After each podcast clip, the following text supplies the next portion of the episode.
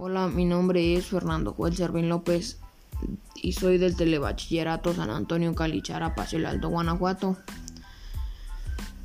Hoy les hablaré sobre el tema ¿Debes obedecer siempre? Imagina que tus padres entran a tu habitación y te comentan que tienen que hablar contigo seriamente. Se sientan en tu cama y comienzan una conversación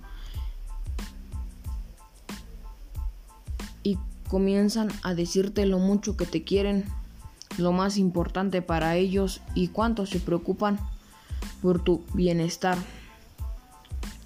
Y te empiezan a corregir de algo de tu pareja que no te hace nada bien. Este tema es interesante porque hay cosas que son buenas que Tú bien sabes que algunas son malas. Lo que más me gustó de este tema fue de que hay a veces que como que te equivocas en acciones y no se pueden corregir. Este les pondré siguientes preguntas. ¿Qué debes hacer en ese caso? En ese caso deberías de reflexionar para